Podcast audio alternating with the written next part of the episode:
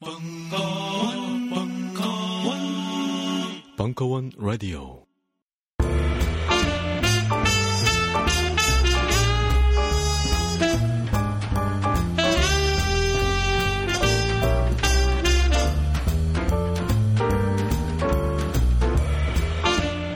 무려 철학 박사 강신주의 다 상담.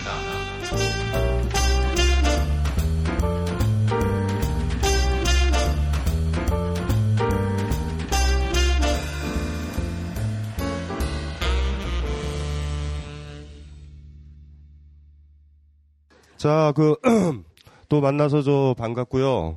오늘은 여기 우리 지난번처럼 똑같은데요. 이 일곱 분이 일곱 분 여섯, 여섯 분이죠. 이 장난 아니에요, 사연이. 그래서 에? 아니 아니에요. 이거는 어 거의 대표급 질문이에요. 대표급 질문. 그 여섯 개에서 일곱 개 사이에 거의 모든 고민이 여기에 다 응축돼 있는데 소재만 다, 달라진다 이렇게 보시면 될 것 같고, 일단은 그 우리가 이제 고독이라는 테마로 정한 이유 중에 딱 하나는 지금이 이제 가을이니까. 아무, 아무 이유 없어요. 그냥 가을이면 고독이니까 했는데, 내용은 사랑투.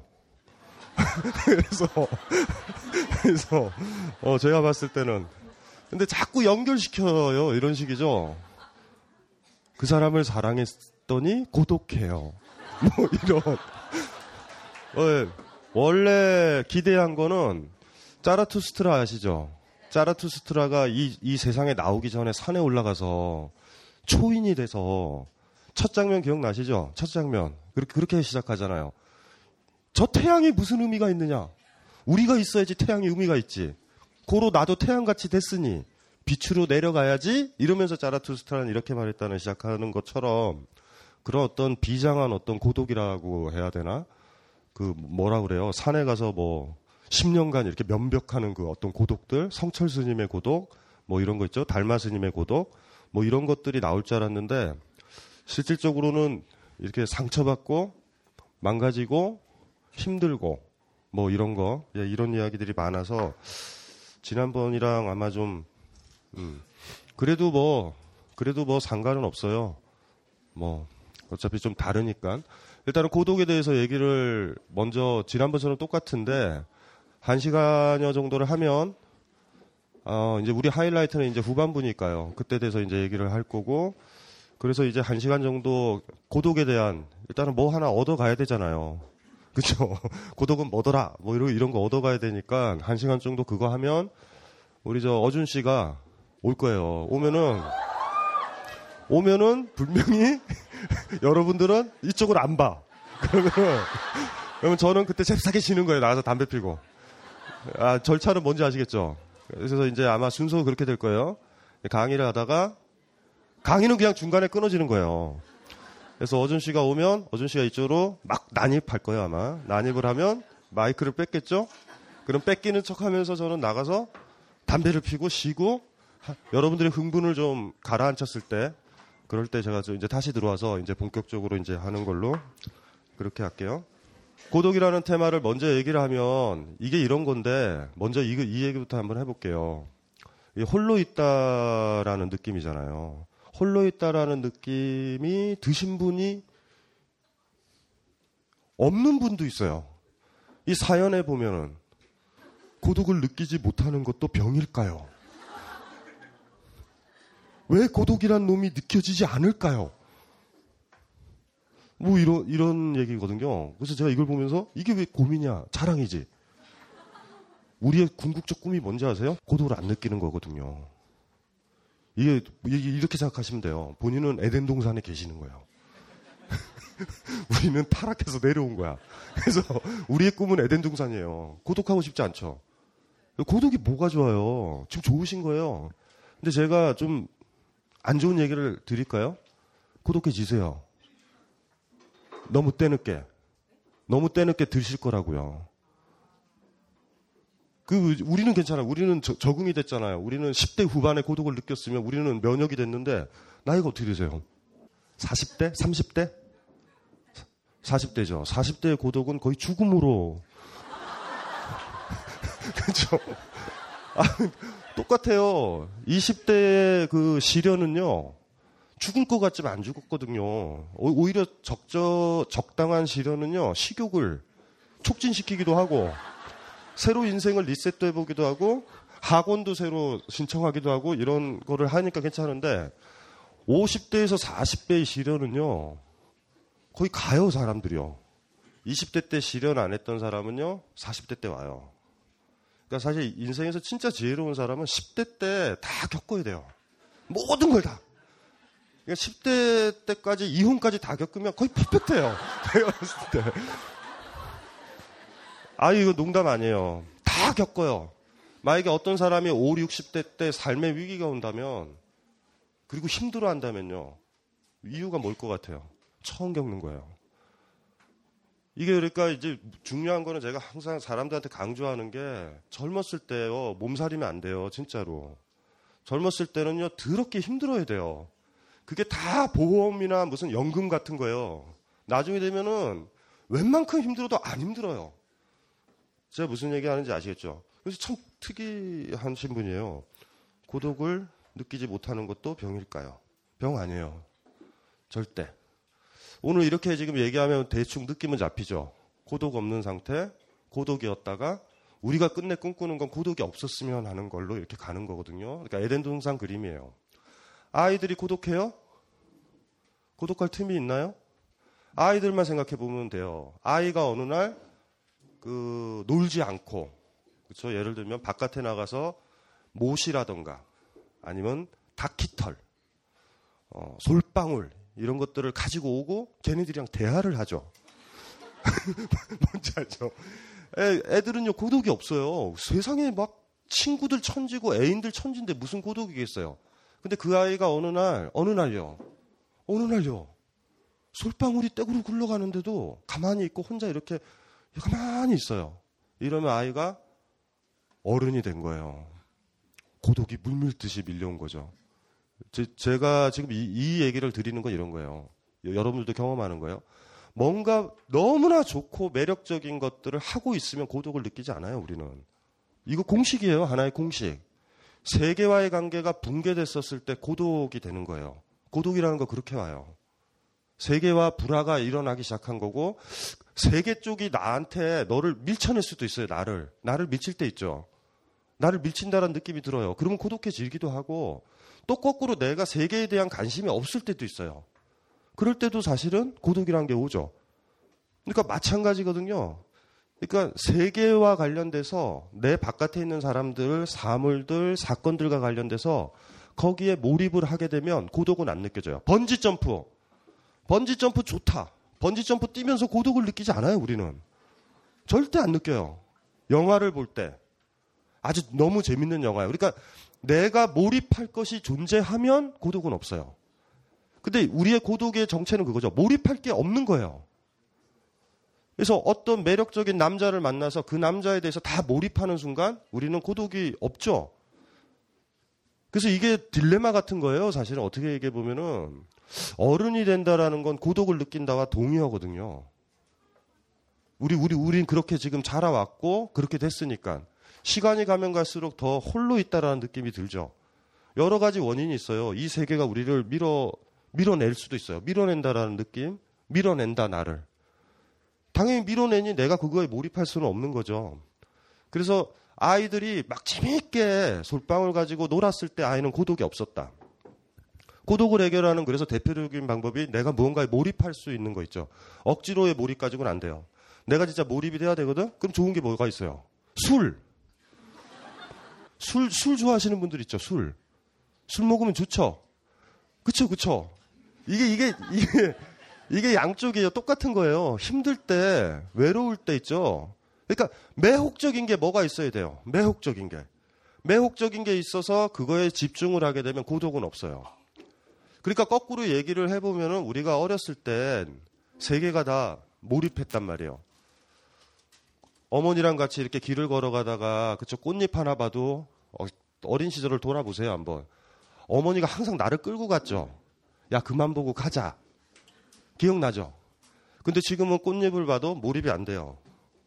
노을을 봐도 몰입이 안 돼요, 옛날처럼. 옛날에는 영화를 보고 소설을 보고 문학책을 보고서 울었거든요. 근데 요새는 안 울어요, 내가. 그러면 책을 읽어도 어차피 뭐 시간 보내는 거죠, 두 시간을. 몰입도의 문제예요. 나에 대한 몰입도가 아니라 세계 바깥에 있는 것에 대한 몰입도가 있느냐 없느냐죠. 그 몰입도가 현저히 떨어지는 게 나한테는 고독으로 다가오는 거예요. 그러니까 이렇게 얘기해도 되죠. 사랑하는 게 없다고. 밤새도록 해도 밤새도록 어떤 사람이면 밤새도록 그 사람이랑 있어도 있어도 시간 가는 줄 모르는 그런 존재가 없다고. 그래서 우리가 약간의 그런 느낌이 있죠. 세계에 대해서 그런 그런 어떤 몰입감 그런 게 없었을 때는 어떤 남자를 어떤 여자를 찾는지도 몰라요. 그러니까 나를 빨아들일 수 있는 사람이 있으면 너무 좋은 거예요. 그러니까 젊은 아이들이요. 막 스타들에 대해서 열광하고 막 이럴 때 있죠. 어, 그거까지 뭐라 그러면 안 되죠. 그것까지 끊으면 여러분들이랑 똑같아져요, 걔네들이. 그래서 그런 아이들을 보면 이제는 그렇게 얘기해야 되는 거죠. 오래 갔으면 좋겠다. 나처럼 조용필 오빠에 대한 사랑이 끊어진 다음에. 그러니까 몰입이라는 것에 지금 문제예요. 몰입, 몰입이라는 단어. 몰입할 게 내가 있느냐 없느냐. 그래서 저에게 상담을 딱 받아봐도 어, 그렇죠, 그렇죠. 다 그런 게 없는 상태예요, 고독은. 그러니까 그, 나는 왜 이렇게 고독하지라고 묻지 말고 이렇게 되묻는 게 좋아요. 언제부터 세상에 대해서 몰입하지 않았을까? 그러니까 세상이 풍경으로 보여야 나 내가 고독해요. 그러니까 이런 거예요. 유리가 있어요. 유리가 바깥에 막 폭풍우가 쳐. 그럼 여기서 음악을 듣고 이 아메리카노를 들고 브람스 같은 거 좋다. 딱 들으면서 이렇게 딱 하면은 느낌 어때요? 고독해 보이죠. 근데 그럴 때 저는 유리를 깨버리죠, 그걸. 폭풍우가 들이치면요. 들이치면요. 고독의 여지가 없어요. 뭐 집중해야 돼. 안 그러면 막 돌이 날라오고 막 이래요. 제가 지금 뭐 얘기하는지 알죠? 세계가 풍경으로 보여야 돼요. 그러니까 유화론자가 되는 거예요. 내가 내가 있고 다 그림이에요. 영화 화면처럼 보이는 거예요. 어머니도 아버지도 심지어 애인마저도 카페 앞에서 애, 풍경으로 볼 때 있어요. 풍경으로 볼 때 있죠. 아이 좀 이렇게 왜 풍경을 발견해야 돼요. 이 세상이 살아있는 것들이 아니라 만져도 똑같은 스크린처럼 느껴진다라는 느낌이 들어야 돼요. 화면을 보고 우리가 꽃을 만지진 않잖아요. 꼬맹이들은 만지려고 그러죠. 그러니까 우리가 화면처럼 보는 거예요, 세상을. 그리고 나는 그 화면 안에 갇혀 있는 거야. 작은 극장 안에 있는 게 고독의 상태예요, 일종의. 그래서 세계를 만지고 싶진 않죠. 그냥 이렇게 차 한 잔 마시면서 이렇게 보고 싶은 거예요, 그냥. 보다가 졸리면 자고. 유리창을 깨면 졸리면 자요? 막 폭풍우가 들어오는데? 이거 굉장히 다른 거거든요. 그래서 이렇게도 봐도 되죠. 풍경은 뭐예요? 만지거나 몰입하거나 이런 대상들은 아니죠. 그냥 이렇게 나는 내 중심에 있는 거예요. 몰입이 뭐냐면요. 어떤 사람한테 몰입하면, 아, 어떤 사람한테 몰입하면, 일단 징후가 그때도 얘기를 했지만, 여기에서 만약에 제가 이분을 좋아한다.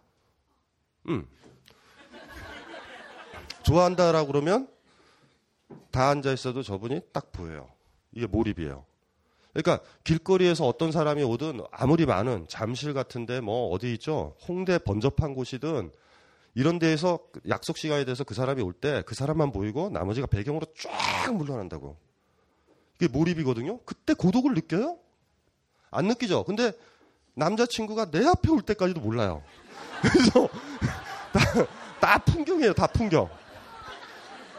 이 그런 시집 있잖아요. 나는 네 곁에 있어서도 나는 외롭다라는 그런 시집 있잖아. 그거에 그 사람의 멘탈리티는 그거예요. 그러니까 이 새끼가 아니어도 된다니까요. 풍경의 특징이 있잖아요. 풍경은 뭐냐면 다른 화면이 나와도 돼요. 그래서 이제 이 친구가 이제 풍경으로 보이는데 아무래도 너는 나를 사랑하지 않는 것 같아. 헤어져야 될게. 그러면 이 풍경으로 보고 있는 사람은 이렇게 얘기하죠. 그래, 행복했으면 좋겠어. 그게 쿨해요. 그 다음에 또 다른 남자 앉아있으면 돼요, 그 자리에. 고독의 징후는 이런 거예요. 그거를 일단은 구, 그 구별을 하셔야 돼요. 만지고 싶은 것들인가? 더 몰입하고 싶고 더 들어가고 싶은 건가? 우리가 때때로 보면 이렇게 저기 뭐야, 아이패드 같은 데 보면 그 놀라운 기능이 이게, 이게 벌리는 거죠. 이게 뭔지 알죠? 이게, 이게. 만약에 여러분들이 풍경으로 본다면 그냥 이렇게 스, 치면서 그냥 흘러가지만 뭔가 어디서 오수를 봤다던가 경치를 봤다던가 하면 벌리죠, 이렇게. 디테일하게 쫙. 그게 몰입이에요. 요것도 한번 떠올리셔야 돼요. 머릿속에. 무슨 소린지 아시겠죠? 고독을 느낄 때 고독이라는 것들의 일차적인 징후는 그런 거예요. 세상이 다 풍경으로 보여요. 풍경으로. 나, 세상이 다 죽어있는 걸로 보이는 거예요. 뭐 몰입할 것도 없죠. 그래서 여기서 일단은 몰입이라는 감정을 생각을 해봐야 돼요. 꼬맹이 때는 몰입이었어요. 기억나시죠? 기억나세요? 몰입이에요. 그래서 여러분들이 집에 잘 안 들어오는 거예요. 왜냐하면 항상 항상 가족들이 데리러 오죠. 항상 가족들이 데리러, 야, 너 여기서 뭐 하고 있어? 우리는 이렇게 개미굴을 보고 있는 거예요. 계속. 그죠? 그 개를 이제 제법 데려다가 데리고 오죠. 그래도 들어와도 생각이 나는 거죠. 개미들은 뭐 하고 있을까? 그쵸, 그 기억나시죠? 그걸로 찾는 거거든요. 그러니까 우리한테도 일단은 여러분들한테 희망은 하나 있어요. 몰입할 거를 찾아야 된다고. 뭐가 몰입할 것인가? 어떤 거에 몰입할 수 있을까? 사실 사실 이런 걸 어떻게 찾느냐가 고독에서 벗어나는 하나의 방법이죠. 제스처로는 안 돼요. 제스처 뭔지 알죠? 그러니까 아우 나 이거 몰입하는 척 하는 거 가지고는 안 돼요. 이게 진짜 몰입이 돼야 되거든요. 자, 몰입의 특징이 뭐냐? 몰입의 특징이 뭐냐 하면요. 나를 잊어버려야 돼요. 몰입은요. 나를 잊어버려요. 뭔지 아시겠죠? 나를 잊어버린다고요. 내가 어디 서 있는지 이런 느낌이 없다고. 나를 잃어, 잊어버리는 정도만큼 몰입도가 있는 거예요. 그런 경우 해보셨죠? 그냥 이렇게 보는 거예요. 그러니까 몰입의 가장 놀라운 느낌은 이런 거죠. 그러니까 어떻게 되는 거냐면 길을 가다가 너무나 멋있는 어떤 뭐 어떤 걸 봤어요. 예쁜 거를. 꽃을 봤다고 하자고요. 아니면 단풍을 봤든 간에. 그걸 딱 봤어. 나중에 정신이 들어보니 두 시간이 흘러야 돼요. 그게 그 강도예요. 몰입의 강도. 근데 예를 들면 보면서 어, 직장 가야 된다. 빨리 가야 된다. 이런 나를 찾고 있으면 안 돼요. 그래서 우리 인간이요. 이 고독을 느낄 때 몰입이라는 걸 하기 위해서 대대로 해왔었던 것들이 대마초, 마약, 술 이런 것들이에요. 그 니체 책에 보면은 디오니소스 축제를 하잖아요. 바카스 축제를. 그날은 뭐냐 하면 내가 나로 있는 자리가 아니라 술 마시면서 사랑 나누고요. 온 그게 축제로 들어가는 거예요. 정확하게 이런 거예요. 몰입이라는 건 뭐냐면 누군가한테 몰입한다. 어떤 거에 몰입한다. 뭐에 빠져있다라는 건 나를 잊어버리는 거예요. 아이들이 잃어버리듯이. 내가 어디에 있는지도 몰라요. 중요한 게 아니에요. 그 사물에 빨려 들어가 버리는 것 같은 거예요. 이럴 때 우리는요. 외로움을 안 느끼죠. 외로움을 왜 느껴요? 내가 그걸로 건너갔는데 우리가 제일 슬픈 게 뭐냐면요. 나를 항상 기억을 해요. 아니, 예를 들면 이렇게 생각하면 돼요. 나를 만났던 남자가 있는데 시간을 자꾸 본다. 여러분을 만난 어떤 사람이요. 시계를 자꾸 보면 그건 뭐냐면 자기가 지금 어디에 있고 시간이 얼마고 내 객관적 자리가 어디고 이걸 파악하고 있다는 거잖아요. 불쾌감 많아요? 나를 만났는데 계속 시계를 봐요. 백화점만 해더라도 그걸 알잖아요. 그래서 백화점에서 하는 절차 기억나시죠? 시계 안, 안 갖다 놓죠. 몰입하라고. 상품에 몰입하라고. 그리고 절대 피해야 되는 건 뭐냐면 창을 만들면 안 돼요. 백화점은. 비가 쏟아지면 여자들은 본능적으로 집으로 가요. 그러니까 이거는 그래서 백화점은 유리창을 만들면 안 돼요. 절대. 불문율이야. 그러니까 몰입을 하려는 절차를 다 만드는 거죠. 제가 지금 방금 했던 얘기로 다시 들어가자고요. 어떤 사람을 만났는데 자꾸 시계를 본다든가 다이어리를 넘긴다든가. 여러분들은 심지어 그렇죠. 제가 요새 카, 카페 가다, 카페에 들어가다 보면 다들 스마트폰 들고 있어요. 커플이. 서로. 왜 거기까지 나와서 구태요. 그 사람 앞에서. 그쵸? 애니팡을 하고 있는지 잘 모르겠어요. 저는.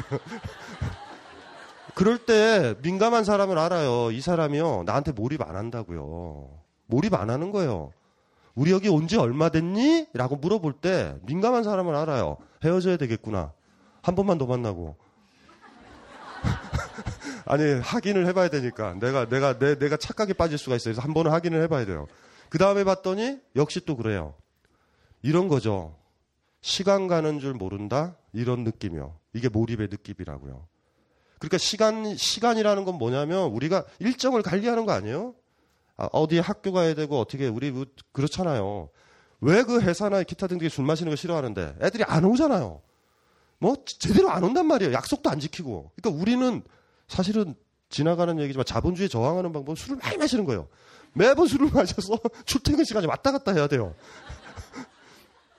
그런데 그걸 못하게 하잖아요. 그러니까 하나씩 하나씩 우리 몰입도를 줄이, 줄이는 게 관건이거든요. 군대 아이들이 몰입하면 어떻게 돼요? 애들이 이렇게 훈련 나가는데 하나가 그쵸, 그쵸, 그쵸. 총을 딱 들고 단풍에 빠져드는 거죠. 그리고 심지어는 애가, 애가 시를 쓰려고 그래. 이러면, 이러면 큰일 나요. 그런 거 그냥 지나가야 되죠. 네가 어디 있는지. 어른은 뭔가요? 내가 어디 있는지를 아는 사람이거든요. 그러니까 몰입을 못 해요. 그쵸, 그쵸. 기껏 해봤자 잠깐만 기다려. 나 이거 일 좀 하고 올게. 아, 이러기 쉽죠. 우리는 잘해봤자. 아이들은 목숨을 걸잖아요. 아이들은 그냥 그걸로 가는 거예요. 그러니까 아이들이 비범한 거죠. 다시 한번 얘기를 하지만은 이제 고독의 느낌은 오시죠. 슬슬 오지 않아요? 몰입도 없는 거. 그리고 몰입도의 느낌은요. 내가 없다라는 느낌이 들어야 돼요. 그러니까 내가 없는 느낌을 드는 거를 자 나열을 해봅시다. 하나씩. 나는 이럴 때 내가 없었다고 느껴졌다. 게임할 때. 오케이. 이분은 고독하지 않아요. 그래서 뭐? 어, 책 읽을 때. 책 읽을 때? 어, 됐어요. 고독하지 않아요. 이거 남자친구 아니에요? 아, 남편. 아, 아 이거, 이거라는, 이거라는 용어를 썼어요. 죄송합니다. 남편이래요. 이거? 아, 예. 잠깐만. 책 읽을 때? 남편은요? 저도 책 읽을 때로 하겠습니다.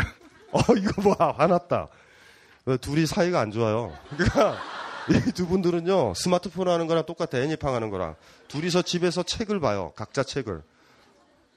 어떻게 해요, 둘이? 많이, 많이 안 읽어요? 잠깐만요. 요새 외롭지 않아요? 근데 뭐, 외로운 것도 있으면 좋던데. 간혹 가다 외로운 것도 괜찮아요. 아, 이게 외로운 건 괜찮다. 요새 외롭지 않아요? 혼자 살 때보다는 덜 외로워서 상관없, 그, 괜찮은 것 같은데요. 부인한테 몰입이 돼요? 네. 남편한테 아직 몰입이 돼요? 네. 어, 그러니까 되는 거예요. 이제, 이제, 박수 좀 쳐주세요. 왜 박수를 치냐 하면요. 얼마 안 갈 거다라는 그, 그 느낌 속에. 좋을 때 박수 쳐줘야죠. 우리, 우리가 애들 돌잔치, 백일잔치 가서 막 아유 착하다 이쁘다 그러는 이유는 애, 애, 애, 애 타락이 보이는 거죠. 너도 너도 조금만 있으면 담배 핀다? 조금만 있으면 사고 친다? 어쨌든지 간에 그 몰입이에요. 몰입. 또 한번 물어봐야 되겠다. 언제예요? 어, 좋아하는 사람이랑 문자 주고받을 때 그 순간은 좀 몰입되던데요. 아, 외롭지 않죠. 그때는. 몰입을 찾아야 돼요. 몰입하는 거. 나를 잃어버리는 경험. 제가 알고 있는 몇몇 제자들 보면 춤추는 친구 있어요. 춤. 그러니까 저 강남에 보면 그 탱고 소개시켜드릴까요? 그분 문자 찍어드릴까? 아니 여기다 적어줄까요? 그분은 항상 자기가 외롭기 때문에 그 너무나 무아지경을 못 느낀 사람들을 위해서 항상 인도를 해요. 깔끔한데요. 그냥 이렇게, 이렇게 음료 좀 지저분한 데 아니고. 하지만 춤출 때는 춤출 때는 달라요. 춤추는 짧은 시간엔 그 파트너가 파트너의 몸동작에 맡기는 거죠. 춤의 매력이 그거잖아요. 그 옛날에도 그래서 우리 어른들도 춤바람 났다고요. 아, 춤바람 이거 진짜 무섭죠. 한 마을을 초토화시켜요. 그래서 옛날 소설들 보면 어떤 읍에 제비 한 명이 나타나면요. 거기 거기 마을이 마을이 다 초토화돼요. 초토화. 왜냐면 몰입을 전혀 못했던 아줌마들이 모세를 만난 거예요. 모세를. 그러니까 저분이 저기에 가라 하면 그 굴을 가고. 춤도 그렇죠. 또 또 뭐 있을까 생각을 해보셔야 돼요. 최근에 이렇게 더 되물어 보셔야 돼요. 나를 잊어버렸던 경험이다가 있으신지. 그게 거의 없다면 고독이라는 거는 가지고 계신 거예요. 물론 위로는 알 수 있어요. 어, 좋은걸? 어, 꽤나 좋겠다. 아, 좋아요. 상처받은 인간은 고독 속에서 도망갈 수도 있어. 이제는 직접요. 어떤 남자한테 상처받는 게 아니라 풍경으로 보는 거니까. 이제는요. 남자가 헤어지자고 그래도 그렇게 보는 거야. 어? 이병헌이 헤어지자고 그러네? 올 일이 뭐 있어요. 배경인데. 그러니까 상처 안, 받을, 안 받는 방법이기도 해요. 세계를 다 풍경으로 보면 좋아요. 그러니까 막 뭐 직장에서 부장이 막 뭐라고 욕할 수 있죠. 너는 왜 이따구로 일을 해? 그럴 때 그림으로 보면 돼요. 이렇게 영화로. 그러니까 어? 송강호가 떠든다? 이렇게. 영화로 보면 돼요. 아니, 그럴 때 오지 않아요? 부모님이 야단칠 때 보면, 그냥 이렇게, 이렇게 순간적으로요, 화면처럼 부모님을 보면 편해져요. 저도 버릇이 하나 있었던 게, 돌아가신 아버님이 이렇게 야단을 많이 치거나 그럴 때 버릇이에요. 저는 자는 쪽을 선택해요. 야단을 맞으면 하품이 나와요. 아니, 아니, 이거는 왜냐면 의식을 제가 끊으려고 그러는 거예요. 그게, 그걸 받아들이면 힘드니까 자꾸 졸려요. 근데 이게 어디에서 왔냐면 저희 아버님, 어머니 막 다툴 때 있죠. 꼬맹이 입장에서는 부모가 다툰다는 건 상당히 위기가 느껴지는 거죠. 이거 막 현실적인 고민도 해야 되잖아요. 아버지를 쫓아갈까? 어머니를 쫓아갈까? 뭐 이런 고민서부터 이러다, 이러다 훅 가는 거 아니야? 또 어머니가 싸웠으니 어머니가 밥을 해줄까? 뭐 이런 고민서부터 막 이런 거 있을 때 저는 제 방에서 졸렸어요. 저 졸렸어요, 진짜. 그런 분이 있을 텐데 없어요? 있어요. 왜 그런지 아세요? 혼자 들어가는 거예요. 세계를 풍경으로 만드는 방법이야. 고독이 좋다라고 하는 분들은요, 상처는 안 받을 거예요. 다시는. 대신 다시는 세상과 접촉은 못해요. 그래서 이거 저한테 질문해줬던 분들 중에서 갑자기 나의 세계가 붕괴되는 것 같다. 어우, 좋은 거죠. 화면에서 드디어 쓰리디처럼 뛰쳐나오기 시작하는 거예요. 감당 못해요. 나중에 온다고 그랬잖아요, 제가요. 온다니까요? 그게 좋은지 나쁜지는 모르겠어요, 개인적으로는. 그런데 중요한 건 온다라는 거예요. 죽기 전에. 지금 오시는 게 나아요. 육십, 육십 대 오시는 것보다. 그래서 지금 우리가 되물어 봐야 될 게 그거죠. 내가 하루하루 살아갈 때 나를 잃어버리게 했던 경험이 있느냐. 나를 망각했었던 경험이죠. 무아지경이라는 거죠. 일종의 무아지경 같은 경우. 우리가 그래서 때때로는 남녀관계에서 섹스라든가 그런 것들을 극도로 지향하는 것들도 그래요. 왜냐하면 그 절정의 순간에선 나를 놓아버리는 그럴 때가 오니까. 그거와 다 관련된 거죠. 그러니까 무아의 경험을 어떻게 할 것인가가 인간이 그러니까 항상 꼬맹이의 의식인 거예요. 세상에 몰입한 게 있어야 내가 살만한 가치가 있으니까. 제가 예전에도 얘기를 했지만 그런 거죠. 좋은 풍경이 왜 좋은지 아세요? 좋은 풍경은요, 내가 살아있다는 게 긍정스럽게 해줘요. 내가 살아있으니 이걸 보내? 이런 느낌이 들죠. 좋은 영화도 그렇죠. 좋은 소설도. 반면 친구들이 싸우거나 가족이 서로 죽이려고 그러거나 이럴 때는 어른들이 그러잖아요. 내가 더럽게 오래 살아가지고 못 볼 꼴을 본다고. 이럴 때 눈 감고 싶잖아요. 요거, 요, 요 메커니즘은 중요한 거예요. 잘 생각을 해보셔야 되죠. 요, 요 메커니즘. 그래서 우리의 주변 현상들을 잘 살펴보시면 돼요. 여러 가지 현상들이 있죠. 게임에 몰입하는 꼬맹이들도 있고, 아시죠? 우리 저 최근에 뭐 이상한 그 약들 있잖아요. 그런 것들. 그 뭐죠? 프로 뭐? 예, 예, 예. 그런 것서부터 그것들에 대해 가지고 저는 그렇게 그 나쁘게 보진 않아요. 제가 저 제일 좋은 게 대마초 같은 것도 괜찮거든요. 그러니까 다 허용을 해야 되는데 그 타인을 파괴하지 않는 이상 모든 게 허락이 돼야 돼요, 사실은. 그러니까 왜 누, 누가 찾다 그 대마초 피고 사람 안 죽이거든요. 그냥 음악이 좀 연주가 좀 잘 되지. 그게 몰입하려고 그러거든요. 제가 예전에도 얘기했잖아요. 그 밴드들이 녹음할 때 진짜 뻘쭘해요. 그 스튜디오에 들어가서 얘기해보신 분은 알, 것, 알, 알 텐데 모든 소음을 다 흡수를 해요, 벽이. 제가 제일 끔찍했던 강의가 뭐냐면 지금은 괜찮아요. 지금은 너무 좋아요. 사람들도 있고. 옛날에 조계종의 교육원장님께서 불교와 사회라는 거를 동영상으로 촬영하겠다라고 그러는데 이 중들이 일정을 너무 늦게 잡아가지고 일주일 안에 다 찍어야 돼, 일 년 분을. 지금 제 동영상은요, 전국 사찰의 스님들이 아이패드로 다 보고 있어요, 이렇게. 아이패드로. 필수 과목이에요, 필수 과목, 필수 과목. 근데 그렇게 했는데 스튜디오에서 찍는데 너무 힘든 거예요. 소리가 다 흡수되는 느낌이에요. 반사가 없어요. 좀 반사가 돼야 되잖아. 심지어 촬영하는 새끼는 졸아요. 뭔지 알죠? 그러니까 그 스튜디오 안에서 네 시간, 막 일곱 시간 떠들 때 막 너무 힘든 거예요. 막 빨려 나가는 것 같아. 그러니까 연주하는 아이들도 그렇죠. 음악에 몰입을 못하는 거예요. 그러다 보니까 예전에 뭐 전인권 아저씨가 저 대마초 피고 그 불후의 명곡들을 많이 만드셨잖아요. 그 잘 들어보면 알잖아요. 느낌이 확 오잖아요. 그렇죠? 근데 이제 전인권 아저씨가 최근에 우리를 배신한 거는 그걸 후회한다라고 얘기를 할 때 그걸 왜 후회를 해요? 그 후회하면 안 되거든요. 명색이 예술가인데. 그렇죠? 그래서 안타까워요. 그럴 때 보면 어 그러면 거의 뭐 새누리당이잖아요. 그렇게 되면 제가 봤을 때 그 그렇죠. 그래서 지금 그걸 금지를 시키니까 지금 홍대 인디 밴드 애들이 녹음할 때 있어요. 녹음할 때 어떻게 되냐면 사실 대마초를 줘야 되는데 대마초를 못 주잖아. 비싸기도 하고. 그러니까 얘네들이 어떻게 되냐면 소주를 마셔요. 락 그룹이요 스튜디오에서 녹음 한번 해본다고 생각해서요. 흥 안 나요. 여러분들이 막 이렇게 해주고 막 이럴 때 음악에 몰입이 되는데. 스튜디오 허옇잖아. 그 백 퍼센트 거기 바깥에 이제 달래라고 그래서 이렇게 이렇게 조종하는 애, 그, 그, 저기, 뭐야, 프로듀서. 그 새끼도 하품 쫙쫙 하고 이거 하고 있을 거예요. 그러니까 어떻게 돼요? 가난한 인디밴드는 소주 마신다고. 소주. 뭐, 조금 있으면 청하. 그 제가 예전에 저 홍대 상상마당에 있었을 때 뭐를 했냐 하면 그런 인디밴드 몇 명 아는 데 있으면 저 양주 사줬어요. 양주라도 먹어라. 차라리. 이게 이제 우리가 인간이 가지고 있었던 어떤 고독을 벗어나는 방법들이에요. 몰입을 어떻게 하면 더 빠르게 해줄 수단이 뭘까라는 생각을 해본 거죠. 그러니까 예를 들면 그게 담배일 수도 있어요. 술일 수도 있어. 통계조사에 그런 거 나오죠. 젊은 아이들이 우울증에 걸리면 술이랑 담배를 한다. 해야지. 우울증을 안 걸리게 사회가 했으면은 그 아이들이 안 해요. 그거라도 해야 돼요. 애들 애들 고독에 진짜 몸부림칠까요? 그 나이에?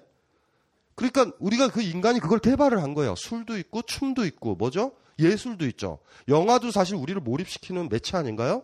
어떤 영화를 보면 블록버스터 보면 기분 좋죠. 그것도 좋잖아요. 그냥 확 가니까. 제일 싫은 영화는 김기덕 영화는 싫어하죠. 왜냐하면 이거는 몰입이 안 되고 나를 빨아들이는 게 아니라 생각하도록 만들죠. 저건 뭐야? 왜 밀었지? 뭐 이러고 그런 거랑 또 뭐 그런 거 있죠. 왜, 왜 아이가 트럭 밑에서 질질 끌려가지? 그 기억나시죠? 피에타 보셨죠? 아, 몰입을 거부하는, 몰입을 싫어하시는 작가죠. 김기덕 작가는 제가 봤을 때 고독한 작가예요. 자기 세계로 못 들어오게 만들어. 그렇죠? 그러니까 우리 매체들을 보세요. 음악서부터 모든 것들이 가지고 있는 해방적 기능이 존재를 해요. 권력은요. 권력은 여러분을 고독으로 몰고 가요. 그래서 무아지경에 이르지 못하게. 왜냐하면 씨이오도 자본도 여러분들을 무아지경에 이끄는 거 싫어해요. 왜요? 일을 해야 되는데. 애들이 갑자기 이제 저 뭐예요? 가을에 낙엽 진다고 지 일해야 되는데.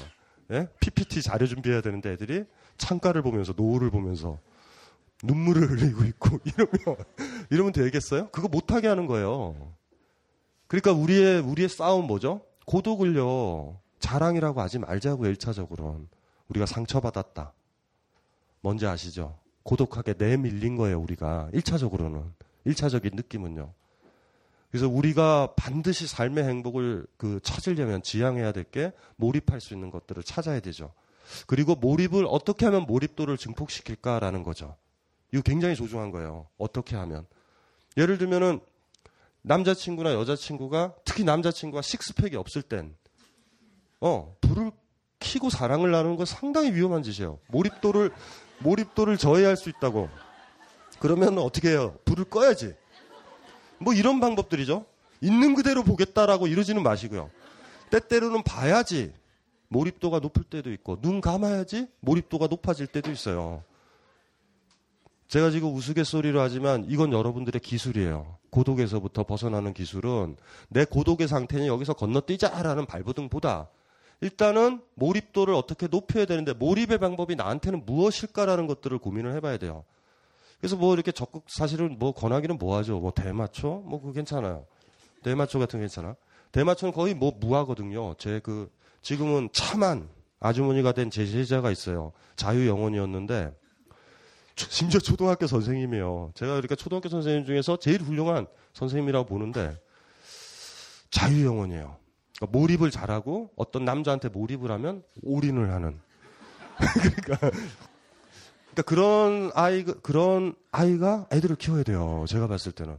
그래서 어떻게 되냐면은 초등학교에서 교편을 잡고 있었을 때 사찰을 가길 좋아했는데 스님한테 빠졌죠. 뭐, 뭐 상관이에요. 그 몰입하는데 지장이 없었나 봐요. 스님이란 게. 여러분들은 지장이 있죠. 스님이면 좀 지장 있지 않아요? 왜냐면 여러분들 욕심이 많아서 그래요. 그러니까 뭐냐면 결혼하기에 상당히 좀 힘들 것 같다라는 이런 거에서 접잖아. 근데 그 친구는 그게 아니라 지금 이 남자가 좋은 거예요. 근데 이제 그 스님도 헷갈리는 거죠. 중생 한 명이 그러니까 중생 한 명이 나한테 도움을 요구하는 듯한 느낌이 있어서 이제 만나주고 얘기하고 뭐 이렇게 이렇게 이렇게 된, 됐는데 어느 날 안 거죠. 그래서 이 친구가 동국대 대학원을 간 거예요. 이유는 하나, 그 스님이 동국대 대학원에 다녔으니까. 스님이 이제 슬슬, 슬슬 이제 위기감을 느껴요. 자비. 제가 봤을 때 그 스님은 죽어도 해탈 못해요. 그런, 저도 사실 해탈 못하거든요. 저, 저도 무서워하는 게 스토커거든요. 그 스님도 그런 거예요. 근데 스토커를 포용해야 해탈하신 건데, 사실. 그래서 도망가셨어요, 중국으로. 근데 제 제자는 그런 몰입도가 강한 여자라서 학교를 휴직계를 내고 중국을 쫓아가고 북경에서 차예요. 아주. 왜냐면 스님이 막다른 골목에 있으니까 자비고 뭐고 없는 거야. 나는 나, 나는 네가 싫다. 그냥, 그냥 이렇게 한 거예요. 그러니까 왜냐면 스님이라서 그래요. 스님이라서 그런 거야. 어차피 자비의 화신인데 명색이 잔인하면 안 되잖아요. 그런데 이제 중국까지 가면 안 올 줄 알았는데 그쵸, 온 거죠. 그러니까 이제 그때는 잔인할 수밖에 없었던 거예요. 돌아와가지고 그때 이제 인문학 강의를 들은 거예요. 근데 저는 그래서 상처받은 사람들을 좋아해요, 많이. 무조건 상처만 받으면 제 책을 읽고, 제 강의를 듣고, 온라인, 온라인을 수강하고. 어쨌든 그래서 제 강의를 들었어요. 그게 저한테 소원이 그거더라고요. 그때 그래서 너무 아파가지고 그게 아팠나봐요. 그래서 그렇게 얘기를 하더라고요. 예. 네, 앞으로는 내가 좋아하는 사람 말고 나를 좋아해주는 사람과 사랑하겠다고. 그 진짜 아픈 얘기죠.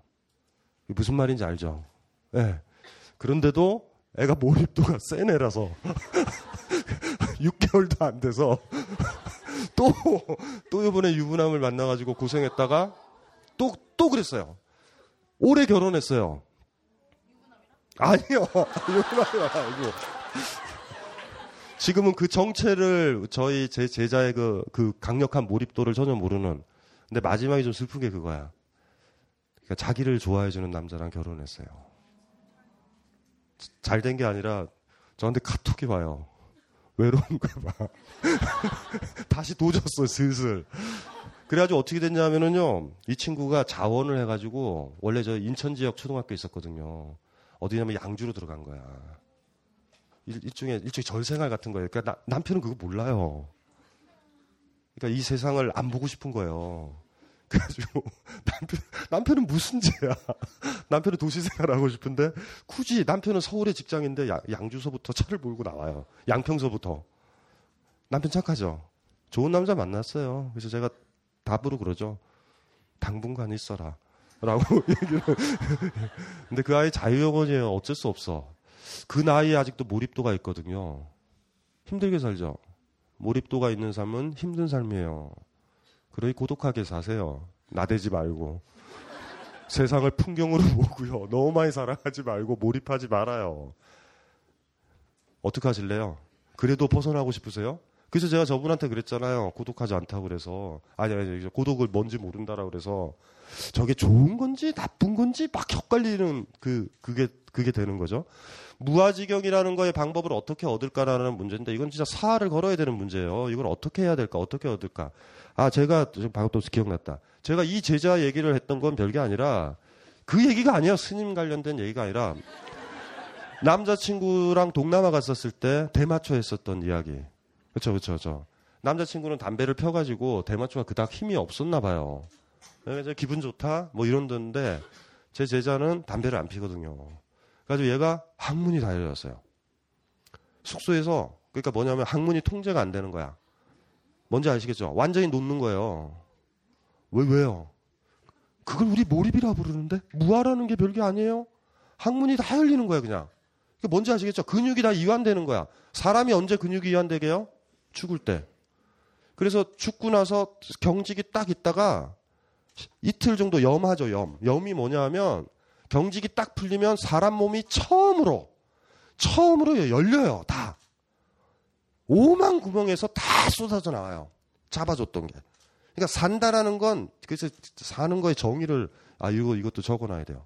산다라는 거는요, 항문을 조이는 거예요. 그래서 명확한 정의예요. 항문이 느슨해져가지고요, 자꾸 뭐가 흐른다. 이러면은, 이러면 얼마 안 남은 거예요, 육체적으로는. 그런 분들이 있어요. 그 나이 든 어르신들이 항문이 안 조여지잖아요. 그러니까 다 필요 없어요. 어머님, 아버님 속옷만 보면 알아요. 얼마 됐는지. 그래서 옛날에는, 아, 뭐 이상한, 이상한 얘기를 한다 했죠?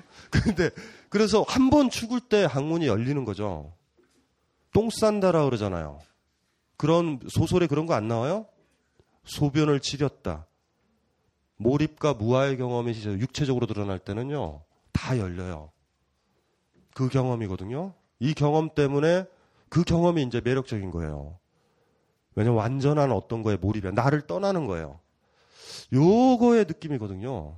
그래서 이제 이제 그 친구가 이제 얘기를 했었어, 얘기를 그렇게 하더라고요. 예. 그러니까 우리 인간이 이렇게 딱 보면은 돌아보시면 딱 돼요. 학문을 꽉꽉꽉꽉꽉꽉 조이게 하는 제도가 있고요. 우린 사활을 걸고 그걸 풀어야 돼요. 우리 싸움이에요, 싸움. 그래서 프로이트가 죽음의 본능을 얘기하는 거예요. 삶의 희망, 살아가려는 것보다 더 강렬한 쾌감이 하나 있다. 죽음의 본능. 무슨 소리인지 아시겠죠? 전쟁이에요, 전쟁. 살아있으되 학문이 풀려야 돼요. 죽기 전에. 그래서 어떤 어떤 영화들이나 그런 것들을 보면 어떤 매력적인 남자를 만나고 기타 등등 기타 등등 이렇게 만나서 강한 섹스를 나눴었던 어떤 커플들 보면 대소변 그런 건 유도 아니에요. 완전히 열어놓는 거예요. 완전히. 완전한 개방. 그게 몰입이거든요. 우리 전쟁이 뭔지 아시겠죠? 남자와 여자 중에서 누가 변비가 많아요? 힘드니까. 억압이 그만큼 많은 거예요. 그래서 자기 바로미터예요. 이렇게 바로미터가 좀 더러운데 변비가 많으면 상태가 안 좋은 거예요. 사는 게. 변비가 줄어들면 여러분들은 괜찮은 거야. 이제 이제 슬슬 괜찮아진 거예요. 그러니까 힘 없고 억압받는 자들이 학문을 더 쪼이고 살아야 돼요. 아, 이게 이게 이게 뭔지 아침에 일어나서 화장실에서 똥 잘 누시는 분 손 들어봐요. 이분들 괜찮은 분들이에요. 이분들. 이분들 행복하죠? 예? 행복하죠. 행복하죠. 못 누시는 분들이요. 제일 힘든 분들이에요. 이것도 이제 마찬가지죠. 고독이 뭔 것 같아요. 변비의 느낌에 있어요. 변비에 걸려본 사람은 고독의 느낌과 같다라는 걸 알아요. 아니 제가 지금 이 얘기를 하는 걸 우, 우, 우, 웃으시면 안 되고 이 철학적 근거가 있어요. 제 얘기는 항상 철학적 근거가 있잖아요. 스피... 잠깐만 들어봐요. 스피노자의 평행론이라고 있어요. 패럴렐리즘. 이게 뭐냐면 기존의 기독교에서는 어떻게 됐냐면 정신이 숭고하고 정신이 작용을 많이 하려면 금욕을 해야 돼요. 육체적인 걸 눌러야 돼. 그러니까 정신과 육체를 반비례 관계로 보고 있거든요. 그 전통이 있다? 여러분들 열심히 공부하려면 굶죠. 그쵸? 그리고 우리도 아직도 저기 저 기도원 가는 분들 있잖아요. 기도원. 그래서 기도원에서 금식해가지고 굶잖아요. 근데 그게 정신이 맑은 게 아니라 약간 맛이 가는 거거든요. 약간 배고프면 환각 증상이 있어가지고 자꾸 신도 보고 그래요. 헛것이 보이는데. 그런데 스피노자는 이렇게 얘기하죠. 여러분들 어느 쪽인지 모르겠다. 몸이 건강해야 정신도 건강하다. 정신이 건강한 사람은 몸이 건강한 거예요. 받아들여요? 받아들여요? 그리고 금욕하면 안 되죠. 금욕하면 안 돼요. 공부 잘하려면 적당한 음식을 먹어야 돼요. 영양가 있게. 그쵸? 바보 같은 사람들만 굶어요. 먹으면 안 돼! 먹으면 뭐 안 돼요? 안 되기는. 그래서 제가 얘기를 하는 거예요. 우리 몸의 바로미터란 말이에요, 그게. 우리 정신의 이완작용은요. 육체의 이완작용과 같이 갈 거라고. 머릿속에서 아무리 있죠. 아무리. 나는 자유롭게 자유로운 영혼이니까 오늘 수업 들었으니 나를 잇는 무아의 경험을 해야지 내 삶의 희열을 다시 되찾을 수 있고 꼬맹이 때의 희열을 다시 되찾을 수 있어. 알아요. 그래서 탱고바에 가. 몸은 안 움직여요. 무서워. 이 남자가. 아이씨 못해요? 그럼 나중에 내 머릿속에는 그래요. 맡기자. 몸을 맡기자. 리듬에 맡기자. 안 된다니까. 돼요 그게? 안 되지.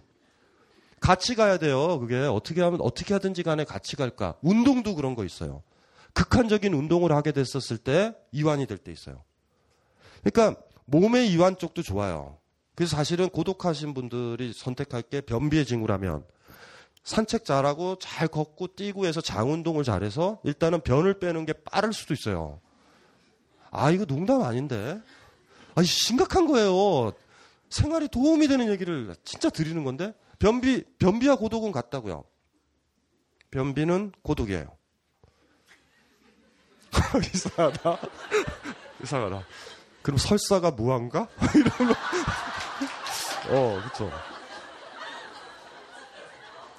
아이고, 그래서 생각을, 생각을 좀, 생각을 좀 해봐야 돼요. 나를 어떻게 놓아놓느냐라는 이거를 어떤 기술들이 우리가 필요한데요. 방법도 필요하다고요. 수영이 그 역할을 할 수도 있어요. 너무나 기분 좋게 춤추는 것 같거든요, 수영이. 그러니까 어떤, 어떤 남자가 춤추듯이 물이, 물 있죠, 물. 물 흐름 속에 이렇게 따뜻하게 됐을 때, 오케이. 그것도 괜찮다. 어쨌든지 간에 그러한 방법들을 여러분들이 찾아내야 되거든요. 그리고 그거를 어떻게 증진시킬까가 이제 이게 문제죠. 다시 원론적으로 돌아올게요. 고독이라는 거는 얘기했잖아요. 강한 자의식의 상태예요. 언, 그러니까 나한테로 돌아오는 거죠. 나한테로 이렇게 돌아오는 거예요. 집중하는 거고, 긴장돼 있는 거고요. 잡고 있는 거고요. 이 세계를 풍경으로 보는 거고요. 나 자신을 제외한 모든 것들에 대해서 몰입하지 못해요. 나만 몰입해. 나에 대해서만. 몰입을 하면 할수록, 몰입을 하면 할수록 우리는 분열증적으로 빠져요. 우리의 문제가 그거죠. 고독에서 벗어나는 방법이 뭘까? 친구가 고독해하고 안 나오려고 그럴 때 뭐 해야 될까? 그래, 잠시 그 집에 계속 있으렴 하면 안 되고요. 몰입하게 해야 돼요. 그러니까 뭐 예를 들면 유리창에 돌을 집어서 깬다던가. 뭔지 알죠? 그 순간에 고독이고 뭐고 다 날아가요. 예? 혼자 이렇게 고독에 취해서 분위기 맞춰주지 마세요. 그거는 혼자 지 무덤을 계속 파는 거예요. 계속 계속. 우리가 고독에, 고독을 이해할 때 제가 강조드렸었던 거 있죠. 세계에 몰입하지 못한다. 그러니까 몰입을 못한다라는 건 나 자신의 자의식이 강한 거예요. 그렇죠? 해방감 한번 느끼게 해드릴까요? 욕 한번 시원하게 세게 한번 해보세요. 욕이요? 욕 못하는데. 욕 못하는 사람이 어디 있어요? 씨발! 네. 구, 구원 받으신 거예요. 저, 저게 별게 아니에요. 우리 예전에 이제 조금 있어요. 우리 저 어준 씨 왔나? 왔어요? 아직 안 왔어요? 이게 또 안 온다. 쉬어야 되는데. 이게 그래서 우리 저 김호준 씨가 하나의 전략처럼 생각한 게 그 저기 책 사인할 때 옛날에 그랬잖아요. 쫄지 마, 씨발. 그게 우리한테 희열이 주는 게 그거 눌렀던 거잖아요. 하지 말라고. 그러니까 그 욕이라는 것이 가지고 있는 것들이 있어요. 욕이, 욕이 가지고 있는 것도 어쨌든지 간에 이 변비적인 걸 풀어내는 역할을 하는 거예요. 그, 그 느낌 가지고 계세요. 무슨 고독이 어딨어요, 고독이. 조금 좀 기분 나쁘면 에이 씨발 이러고 살면 돼요. 하시, 하실 수 있겠어요? 괜찮아요? 기분 좋죠? 욕하니까. 그래서 이제 여, 여기 요 정도 수준까지 일단 고독과 몰입의 관계에 대해서 그거를 고민을 해보셔야 돼요. 그래서 이제 어떻게 해야 되냐면 또 이거를 가중시킨 건 많죠. 제가 농담 삼아 제가 항상 하는 얘기가 그거죠. 책 같은 거 있죠. 아이들은 책을 좋아하잖아요. 근데 이제 학창 시절에 보면은 제가 오늘 강의 때마다 강조하는 건데 우리의 가도기가 한 번 있었거든요. 위에는 교과서가 있고 밑에는 내가 보고 싶은 책이 깔려 있었던 그때. 이 교과서가 딱 들어오면서 우리는 몰입이 안 돼요. 교과서는 몰입이 안 되는 매체거든요. 그러니까 나를 끌어당기기보다 나를 밀치는데 나는 어떻게 하면 거기 가보겠다고 하는 그 뭔지 알죠? 막 가면은 막 잘한다고. 근데 그 교과서 밑에 깔려 있었던 책은 어떤 책이에요? 나를 빨아들이죠. 통제를 해야 돼요. 나 진짜 통제해야 돼요. 소설 읽으면 통제한다? 진짜로 좋은 책을 읽고 나를 빠, 나를 매료시키는 책은요. 나를요 안 잡아놓지, 잡아놔야 돼요. 학교도 못 가요. 다 그러잖아요. 그 책을 읽느라고 옛날에 문인들의 특징. 그 책을 읽느라고 학교에 못 갔다라는 경험이 있는 책이 있어요. 여러분도 그런 적 있어요? 있는 분? 여러, 있어요? 어, 그럼 좋아요. 있으시죠? 이거 봐, 이거, 이거 보세요. 연배가 높으시거나 정신적으로 높으시거나 이런 분들 빼고 나머지는 없죠. 아, 여러분들은요. 너무 안 좋은 시대에서 사셨던 거예요. 몰입을 금지하는 시대에 저희 때보다 교재를 더 많이 봐야 되는 시절이요. 그러니까 이제 주변에 도처에 널려 있는 게 이제 우리의 몰입을 방해하는 책들만 있고 공부 잘한 놈들은 독한 놈들이에요. 자, 자기를 밀어내는 자기를 밀어내는 책을요. 억지로 쑤시고 들어가는 아이죠. 우리는 그냥 밀리면 밀리는 거죠. 자연스럽게. 자연스럽게. 그렇죠? 밀리면 밀려야 되죠. 몰입이 안 되는 거를 가지고 이런 거예요. 마치 그런 거야. 부모가 점지를 해준 거예요. 이 남자랑 결혼해라. 그러니까 계속 쳐다보는 거죠. 이렇게. 내 남편이다. 내 남편이다.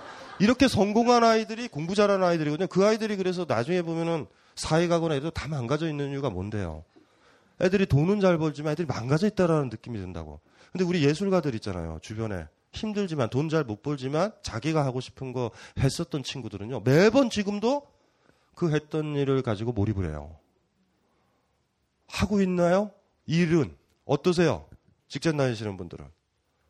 몰입하는, 몰입하고 있는 일을 하고 계시나요? 있어요?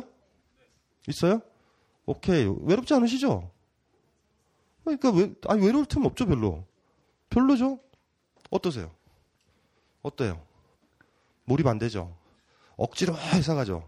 회사는 자꾸 나를 밀어내는데, 굳이, 굳이 문 열고 출근부에 카드 찍고 들어가서 굳이 앉아서 생각을 하는 거죠. 조금만 기다리면 돼요. 열두 시면 점심이 다가와. 그래서, 그렇죠. 그러니까 우리의 몰입은 밥이죠. 그렇죠? 제가 저 사무실이 강화문이라서 알아요. 그러니까 뭐냐면 직장으로 딱 들어갈 때 사람들의 표정들이 있어요. 여러분들의 표정들이요. 아, 텍스트 보는 사람들이요. 교재로 막 들어가. 그렇죠? 들어가요. 근데 어느 때 제일 행복한지 아세요? 근데 왜 열두 시에 나와야 되는데 열한 시 사십오 분서부터 나돌아다니는 사람들은 뭐예요? 강화문 보면 열한 시 사십 분서부터 애들이 확 나오기 시작해요. 그리고 그때 그러니까 열두 시서부터 한 시 십 분까지 강화문 쪽은요. 진짜 예쁘게 활짝 펴요. 너무 너무 좋아요. 행복해요. 그래서 거기 앉아서 카페에 앉아서 사람들 얼굴 표정 보면 아, 저리 좋아하는 밥이나 계속 드시면 되는데 굳이 저기에 들어가가지고 예, 어쨌든지 간에 오늘 저기 저 고독이라는 테마 같은 거 지금 쉽게 무거운 주제라서 쉽게 얘기하지만 이게 만만하지가 않죠. 이게 우리가 진짜 고민을 해야 될 건 그거예요. 몰입이 안 되는데 몰입은 해야만 돼요. 몰입을 못하면 죽은 거니까. 안 그러면 계속 그런 거예요. 그러니까 삶이 그래요, 계속. 그러니까 어떻게 하면 몰입을 할까? 몰입의 이 감각을 어떻게 키울까라는 것이 이제 문제인데 조금씩 조금씩 조금씩 해야 되겠죠. 조금씩 조금씩 어디서부터 할까? 뭐서부터 할까? 음악이 좋을까? 음악도 되겠다, 그렇죠? 네, 그렇죠. 그래서 우리한테 문학도 있고 예술도 있는 거예요. 다시 한번 몰입의 감각. 학창 시절에 교재 밑에 깔아놨었던 그 책의 감각을 어떻게 살릴 것인가? 이런 문제예요. 어떻게 그걸 살릴 것인가? 다시 한번 몰입을 하는 시간 가는 줄 모르는 세계를 조금씩 조금씩 열어가는 거죠. 학창 시절에 여러분들이 자라오면서 뺏긴 거예요. 그쵸? 저희 어머님 진짜 기억나요. 진짜로 막 책 좀 읽으면은 문학책 읽으면 옆에서 그래요. 그거 읽으면 우리 항상 하는 말 있죠. 돈이 나오냐? 쌀이 나오냐? 근데 돌아보니 그 당시에도 돈이랑 쌀은 안 나오는 것 같아요. 교재 교과서를 공부하는 게 좋을 것 같아요. 근데 다시 제가 그 시절로 가면 행복해요 엄마 라고 그랬을 것 같아. 사실 그걸 찾는 거예요. 그걸 찾는 게임인 거예요. 어떻게 찾을까? 어떻게 찾을 수 있을까? 나한텐 그게 뭘까? 그쵸? 기다려야 될까요? 어떻게 할까? 화면을 내가 찢을까요? 유리창 있잖아요. 유리창. 유리창이 있는데 저와 같은 사람이 와서 이렇게 돌을 던져서 깨줘가지고 폭풍우가 들어오도록 만들까요? 아니면 여러분들이 깰까요? 어떻게 할까? 모르겠다. 그쵸? 먼저 그거 스크린부터 만지는 것도 방법이겠다. 그쵸? 어, 이거 똑같네? 뭐 이런 자각을 하고, 어, 이거 유리에 불과하네? 이런 자각도 되겠죠? 뭔지 모르겠어요. 그 부분은 어떻게 할까? 제가 해결해 줄 수 없는 부분 같아. 그 부분은요. 그쵸? 몰입하게는 해드릴 수 있어요. 순간적으로는. 근데 예를 들면 제가 강의하다가 옷을 다 벗는 거죠. 몰입이 안 돼요? 근데 그게 의미가 없는 것이 두 번째 벗으면 병인가 보다. 쟤는 그냥 노출증인가 보다. 그냥 이러고 넘어가잖아. 그러니까 뭐냐면 한 번에는 어떤 사건이든 간에 우리한테 몰입이 된다고요. 다 돼. 근데 문제는 지속적인 몰입이죠. 어떤 여자를 만나든 어떤 남자를 만나든 어디를 가든 다 몰입이 되는데 그런 곳이요. 그곳에 가면 항상 몰입이 되는 곳. 그 사람을 만나면 항상 몰입이 되는 사람. 그쵸? 그걸 먹으면 항상 몰입이 되는 그것. 그런 것들을 찾는 게 문제예요. 잘못하게 되면 그거를 못 찾게 되면 단발맛 쪽으로 가는 거죠. 더 강하게 나를 몰입시킬 수 있는 자극들을 찾게 되기가 쉬울 수도 있어요. 어쨌든지 간에 고독이라는 거 아까도 얘기했지만은 조금씩 조금씩 살펴봤죠. 일단은 징후가 세계가 풍경으로 보인다. 그리고 고독하다라는 거는 우리가 살아가기 위한 하나의 대응일 거다라는 거 까먹으시면 안 돼요. 아시죠? 나를 야단치고 나한테 뭐라고 그러는 사람을 풍경으로 보면 나는 보호돼요. 저 창 바깥에 있는 것처럼. 막 같은 게 이렇게 있도록. 순간적으로 근데 보호는 되는데요. 보호돼요. 돼요. 그런데요. 갇혀요. 보호는 되는데 갇혀요.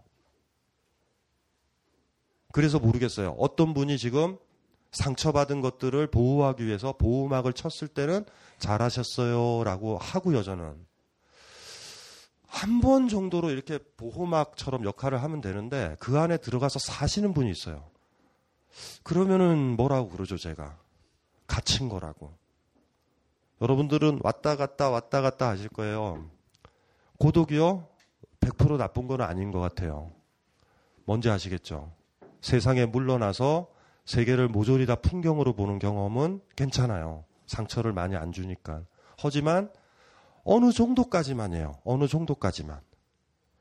언젠가는 그 풍경으로 보는 세상 있죠. 그거를 여러분들이 찍고 나와야 되거든요. 아, 그래서 모르겠어요. 여러분이 찍고 나와야 될지, 누군가가 찢어줘야 될지, 찢어주는 걸 기다려야 되는 건지. 딜레마예요. 고독을 병으로 얘기해 본다면 자폐증이거든요. 자폐증 걸린 아이들은 세계가 나한테 너무 충격이 줬을 때 자기 내면으로 잠가요. 마치 문 안으로 들어가서 방 안으로 들어가가지고요. 여길 잠가서 들어가는 거야. 자폐증 환자를요 빼낼 방법은 없어. 안에서 잠갔기 때문에. 우리가 바깥에서 하는 유일한 방법은요. 부모들이 십 년, 이십 년 걸려요. 얘야 나와도 돼. 나와도 돼. 나와도 돼. 소리는 들려요. 그래서 어느 날인가 아이가 열고 나오는 거예요. 놀라운 일이에요. 인간이요. 인간은 유일하게 방에 들어가서 잔 거예요. 보호받으려고. 보호하려고. 다 죽었어요. 가족들이. 사랑한 사람이 다 죽었어요. 상처를 받아서 불나고 뭐 다 죽었어. 아이들이 그걸 어떻게 받아들여요? 뭔지 아시겠죠? 충격을 받으면. 그럼 안으로 들어간단 말이에요. 근데 아이가 잔 거예요. 고독은 그런 거예요. 그래서 그게 궁극적으로는 그래요. 궁극적으로는 한번 들어가면 그 그림이에요. 아이는 바깥이 어떻게 변했는지 모르죠. 불도 없어지고 평화가 오고 봄도 왔다라는 거를 몰라요. 안에 들어가 있으면. 제가 무슨 얘기하는지 아시겠죠? 안에 들어가 있으면. 너무 오래 있으면 안 돼요. 근데 언젠가 한번 열어야 되지 않아요? 그러니까 세계가 불이 막 나가지고 안에 들어가서 잠근 거예요. 나가기 싫어요 엄마 하고. 무서워요 하고 잠근 거야. 언제 열고 나가죠? 이게 이게 고독한 사람이 가진 병폐거든요. 일종의. 왜냐하면 바깥이 안 보이니까. 바깥에 무슨 일이 있는지 모르거든요. 물론 바깥에서는 소리는 들려요. 어머니가 누가 그러죠. 괜찮아 괜찮아. 계속 안아주고 따뜻하게 해주고 그럴 때 용기를 언젠가는 한번 내겠죠. 문을 열고 나가는 거예요. 나오면 자폐증에서 고쳐지는데 여러분들도 그럴 수가 있다라는 거예요. 그래서 고독을 보면은 이중적이에요. 제가 봤을 때. 세계에 그냥 노출돼가지고 막 상처받는 것보다 고독으로 자기 내면으로 침잠하고 세계를 풍경으로 보는 거 하나의 전략인 것 같아요. 슬픈 전략인 거. 슬픈 전략이에요. 하지만 우리의 보호막은 또한 우리의 감옥이기도 하다라는 거. 그래서 이걸 어떻게 벗어날까? 빠져나올 수 있을까? 아까 어머니가 하나의 상징일 거예요. 어머니란 존재가. 제발 여러분들이요. 운이 좋은 사람들이라서 아주 따뜻한 사람을 만나서 그 사람이 바깥에서 계속 외쳤으면 좋겠어요. 나와도 된다고. 그런 사람을 만날까? 못 만나면 처박혀 계시는 거예요. 하, 할 수는 있어요. 춤도 춰보고 노력은 해볼 수는 있어. 해볼 수는 있어요. 해본 데까지 해봐야 되겠죠. 어쨌든 방법은 알았으니까. 그러다가 그렇다, 그렇게 하다 보면 나를 가두고 있는 그 감옥에 그 두께가 좀 얇아질 수도 있을 거예요. 그렇죠? 하지만 끝내 궁극적으로는 그런 어머니 같은 존재가 필요하지 않을까 그런 생각은 해봐요. 따뜻한 사람이요. 어쨌든 따뜻한 사람이 여러분들을 나올 수 있게 괜찮다고. 여기는 괜찮다고. 괜찮다고 그래서 확 나왔는데 다시 한번 뺨을 착 때리면 여기 저 조금 이따 우리 상담하겠지만 여기 계신 분들의 고독의 정도는 그런 정도예요. 한 번, 두 번, 세 번, 네 번. 세계에 몰입은커녕 세계가 다 밀치고 나를 찢으려고 그러는 것들을 몇 번 거쳐서 안으로 들어가 버린. 누가 그걸 다시 또 나오라 그럴까? 그쵸? 이게 이제 고독이 가장 힘든 거예요. 그러니까 고독이라는 것이요, 어, 아까도 얘기했지만 그 이중적인 감정이다라는 거 머릿속에 넣어놓으셔야 돼요. 보호하는 방법이에요. 세계가 힘드시잖아요. 그 있었던 곳에서 육체적이든 장소적이든 시간적이든 간념적으로라도 거리를 딱 두세요. 풍경으로 보는 연습해서 하세요. 진짜 편해요. 에? 무슨 소리인지 알죠? 이렇게 딱 보면 돼요. 막 뭐, 뭐, 뭐가 뭐라 그러면 그 다른 거 보면 돼요. 그 사람 말을 이해하시면 안 돼요. 그 제가 가르쳐 드릴게요. 말을 이해하려고 그러면은 그 사람이 나한테 쳐들어오는 거거든요. 그러지 말고 이빨을 보시는 거예요. 저 사람이 떠들 때 이빨이 몇 개 보이나 이렇게 보면서 보면 희미한 미소가 떠올라요. 이러면 이제 이렇게 들어갈 수 있어요. 이거 쉬워요. 어렵지 않아요. 말 많이 듣지 말고 다른 거 보는 거죠. 그러면 이렇게 되면은 이렇게 하면 뭐 개미가 지나가면 개미만 보는 거예요. 이러고. 이렇게. 어쨌든지 그건 보호의 방식이에요. 그 테크닉도 슬픈 게 본능적으로 배우잖아요. 본능적으로 배우잖아요. 누군가 나, 나를 해치려고 그러고 나를 공격하려고 그러면 약간 멍 때리면서 멍 때리면서 이렇게 고독의 보호막이라고 그러나 안 들은 것처럼. 그래서 이렇게 얘기하죠. 누군가 진짜 이별 누구 누가 나 나한테 이별하자 헤어지자라고 그래도 우리 이럴 때 있죠. 응? 뭐라 그랬어? 순간적으로 그럴 때 있어. 다 들어놓고서 그 차단할 때 있어요. 그만 헤어지자 그럴 때 그, 그, 헤어질 때 확 닫아요. 컵을 본다든가 이러다가 어어 어, 뭐라 그랬니? 그것도 방법인데 누누이 얘기했잖아요. 그 안에 갇히게 되면 바깥이 어떻게 되는지 우린 모르고 그 안에 갇힐 수 있다라는 거. 그래서 고독이라는 전략이요. 그 전략은 생존 전략이기는 하지만 아 묘한 대가가 커요. 그래서 궁극적으로 보면은 이제 뭐 사회라든가 기타 등등 이 구조적인 것들이 좋아져야 되겠죠. 많이 사람들이 바깥으로 나와도 따뜻하고 몰입할 수 있게. 근데 어쨌든 전반적으로 정리를 해볼게요. 여러분들이 삶을 지향하는 것들은 고독과의 싸움이에요. 고독해지는 내 모습과의 싸움일 거예요. 그렇죠? 세계를 풍경으로 보는 게 아니라 세계에 몰입하는 걸 찾아야 돼요. 그게 상처가 되는 건 맞아요. 아 너무나 예쁘다. 촛불 너무 예쁘죠. 촛불 너무 예쁘잖아요. 예쁘면 만져야 되지 않아요? 만졌을 거예요. 한 번은. 근데 다시는 안 만지죠. 왜냐하면 이제 촛불은 풍경이 된 거니까. 그런 식으로 상처받았다고 몰이 그게 떨어져 나오면 아무것도 못 만지는 세상으로 변해요. 조금씩. 나이 먹은 게 그런 것 같아요. 슬프게도. 옛날에는 막 그걸 만졌었는데 그걸 찾을 수 있을까? 그래서 제가 아까 그런 거죠. 에덴 동산에 있는 거인지도 모른다. 촛불을 만지고 손이 타도 순간 앙 하고 울었지만 다시 촛불을 만지는. 제 동생 얘기를 해드릴까요? 제 동생은 얘가 재밌는 게 저랑 여덟 살 차이 나거든요. 제 동생을 제가 봐야 되는데 전 제가 자랄 때는 가난해가지고 어머님이 장난감을 안 사줬어요. 근데 제 동생이 태어나고는 집이 좀 풀렸어요. 장난감을 막 사주는 거야. 그 장난감 제가 가지고 놀아야죠. 왜냐하면 못 가지고 놀았으니까. 그래서 그 아, 제 동생의 장난감을 제가 다 가지고 놀고 제, 제가 여덟 살이고 제 동생의 취미생활은 뭐였냐면 젓가락으로 여기를 쑤셔요. 잘 노는데 쑤시다가 옛날에 백 볼트였어요. 지금은 애가 죽었겠죠. 그래서 딱 놓고 아 울어요. 그럼 손을 놓잖아. 그럼 전 장난감에다가 탁 쳐다보죠. 울음이 그쳤어. 응? 이 새끼 왜 그래? 그래서 놀면 또 앙 해요. 또 빼려고 까먹어요. 깜빡 깜빡 깜빡 해서 하루 종일 그래요. 그러다가 나중에 나중에 나중에 저희 어머님이 오셔서 저를 치죠. 뒤통수랑 팍 애벌 했더니. 전 그 아이 모습이 기억나요. 저도 어렸을 때 그랬을 것 같아. 상처 안 받아요. 뭐 상처를 그렇게 많이 받으세요. 한 번 뜨거웠다고. 그 들어가 버렸잖아요. 안으로 쏙. 쏙 달팽이가 안으로 들어가듯이. 달팽이 안으로 딱 들어간 다음에 어떻게 돼요? 달팽이 안으로 들어갔으니 달팽이 바깥에 무슨 일이 일어나는지도 모르죠. 거기에 누가 서 있는지도 모르고. 나쁜 놈도 있을 수도 있고요. 좋은 놈도 있을 수도 있고. 나쁜 년도 있을 수 있고 좋은 년도 있을 수 있어요.